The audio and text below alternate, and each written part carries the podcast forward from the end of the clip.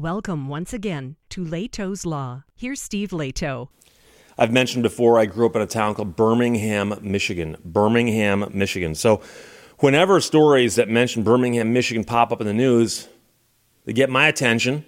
And this one's pretty bizarre. From the Department of Justice press release, former Birmingham art dealer pleads guilty to $1.5 million fraud scheme. Now, the fraud scheme is actually rather straightforward. It's quite simple what's happening here.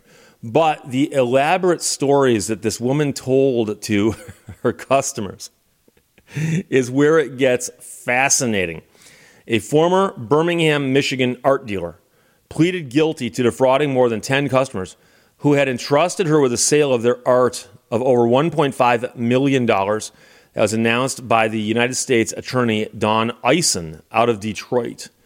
Joining in the announcement was the acting special agent in charge of the Detroit field office of the FBI and the chief of the Birmingham Police Department. I've mentioned also I used to drive a tow truck, and I drove the tow truck for a gas station at 15 and Adams. The gas station is still there, but new owners. And we shared the contract with another towing company to tow stuff for the Birmingham Police Department. So I actually worked periodically with the Birmingham Police Department towing wrecks in the middle of the night. The woman at question here is 58 years old. She pleaded guilty to one count of wire fraud before U.S. District Judge Judith Levy. The crime arose from a multi-year scheme in which the woman received fine art photography prints on consignment, sold the artwork without the knowledge of the owners, kept the profits for her own personal gain, and continually deceived the owners about the status of their photographs. I have heard this story in so many different settings about people who put something on consignment with a person who sells stuff. It can be art, it can be cars, it can be antiques. I've heard of all kinds of things. And so you put something on consignment with somebody and you call them and go, hey, has it sold yet? No, it is not. A little while later, has it sold yet? No, it is not. You swing by the store unannounced and go, hey, where's my stuff? Where's my thing?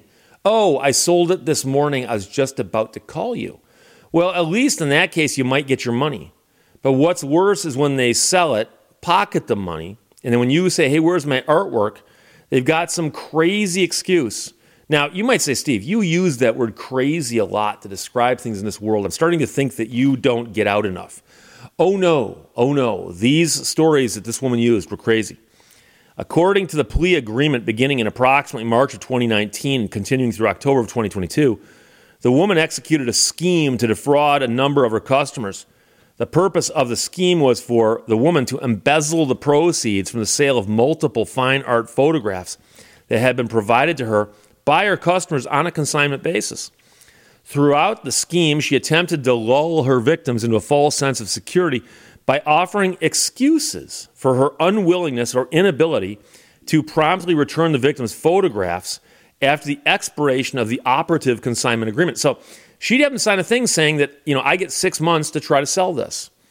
What, 6 months and a day, what happens? Shouldn't you get your stuff back if it hasn't sold? Well, her excuses consisted of, among other things, exaggerating the severity of her health problems, including, one, claiming to have been in a coma. I would have gotten back to you, but I was in a coma. I couldn't get back to you. I was in a coma. Well, I tried calling you over a period of 3 weeks. Well, I was in a coma. Have you ever seen it on TV? Watch a soap opera. People are in comas all the time. Be glad I didn't get amnesia. Number two, she claimed to have received a double lung transplant. Here's the thing. You might not understand this, but if you get a double lung transplant, they take out your old lungs and put in new lungs, which means that technically speaking, there's a period of time where you ain't got no lungs. I mean, there has to be, right? They take out your old lungs and they put in new lungs. Now, by new lungs, I mean they came from somebody else. They don't manufacture these things at the Chevrolet plant. Remind me to bring that back up. So there might be machines and stuff they can hook you up to keep all your vital organs going, but there is a brief period of time where they take out your old lungs and put in new lungs. I can't talk when I've got no lungs. What? You wait. I'm laying on an operating table, Beaumont Hospital, with no lungs, and you want me to call you and talk to you about your artwork? What kind of animal are you? In other instances, she told her victims that there was a lack of interest among potential purchasers, despite the fact she'd already sold the stuff. So she's downplaying her ability to sell things. She also created fake employee identities, which she used to correspond with her victims in a further effort to deceive them. So she'd send an email claiming to be somebody else who worked for her, who would confirm that, yes, lung transplant, in a coma, but nobody wants to buy your stuff. But you can't have it back yet for some mysterious reason. When she gets out of the coma, she'll talk to you, but calm down. In the plea agreement, she acknowledged defrauding more than 10 victims over the course of her scheme. She further admitted that at least one victim was vulnerable due to the victim's advanced age. According to court records, the government asserts that the losses associated with the scheme are at least $1.5 million. The sentencing is set for December of this year. This defendant swindled numerous families out of valuable artwork and lied to them repeatedly in order to keep her fraud scheme afloat. She did this for no reason other than to line her own pockets at the expense of her victims, says U.S. Attorney Eisen. There's no place for this kind of criminal deceit in our community, and today's conviction holds this defendant accountable for her conduct. With today's plea, she's taken a first step towards accepting responsibility for her criminal behavior, says the acting special agent in charge of the FBI Detroit office. FBI remains committed to investigating art fraud and to seeking justice for those affected by this type of scheme. So I read several versions of this story. I like the press release the best, but in one of the articles I saw, the allegation is that somebody brought a piece of artwork into her as a photograph and said, "Can you sell this for me?" She says, "Yes, I can." So she puts it on consignment in her store, and for whatever reason, it's not selling the way she'd like it to. She then is alleged to have contacted another art gallery out west and said, "I've got this photograph. Do you think you could sell it for me?" And she led them to believe that she owned it. And this other art gallery says, "Yeah, we can sell it all day long."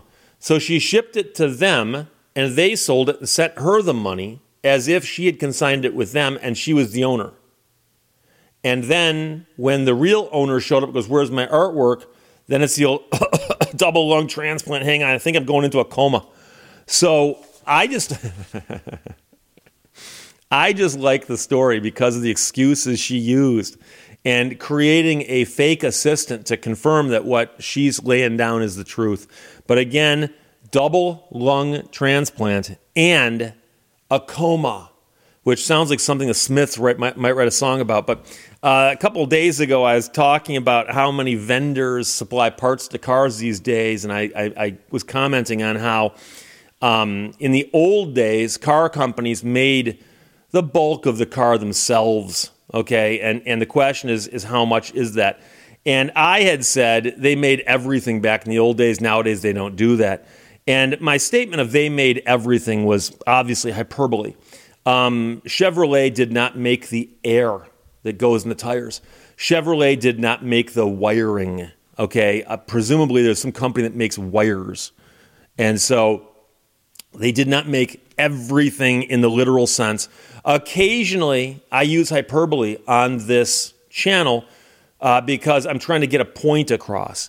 And my point was simply that many people today that I've spoken to, when I explain to them how many parts on the car are not made by the manufacturer, they're surprised. And I say, well, you understand that that's changed over the years. In the old days, the car companies made much more of the car themselves. And then today, vendors supply all kinds of stuff that they may have made themselves back in the day. But now some vendor comes along and goes, "I can make a transmission for you. Give me your specs and I'll sell you transmissions."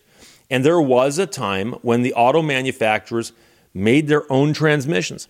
Now, should I have said back in the old days they made everything and now they don't? I think most people got it. But there are some people who are constantly looking out for statements. They go, "Oh, that's wrong. Technically, that's wrong."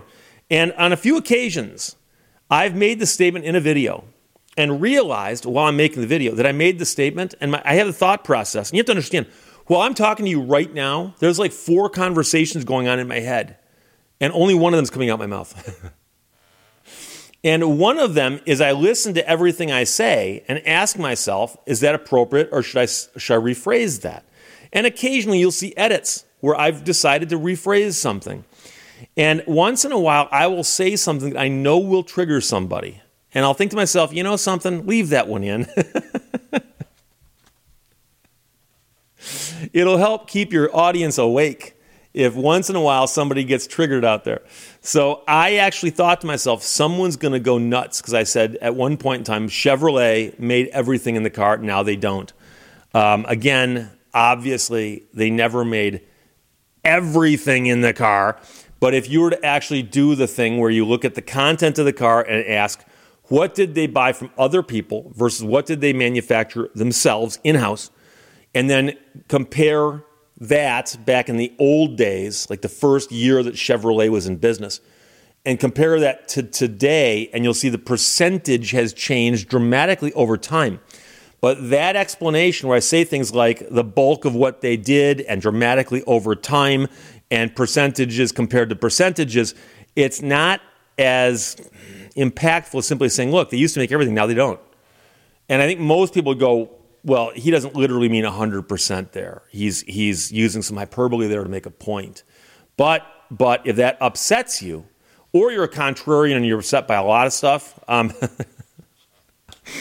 not going to change how I make my videos, but I might from time to time in the end screen, if I think there's something in there that will definitely trigger people, and I know it, before I post a video, I'll post it in the credits, right there along with Beware of Low-Flying Owls. So there you go. Former Birmingham art dealer pleads guilty to $1.5 million fraud scheme from the Department of Justice themselves. Questions or comments, put it below. Otherwise, talk to you later. Bye-bye. Thank you for watching Lehto's Law. Nothing is foolproof to a sufficiently talented fool.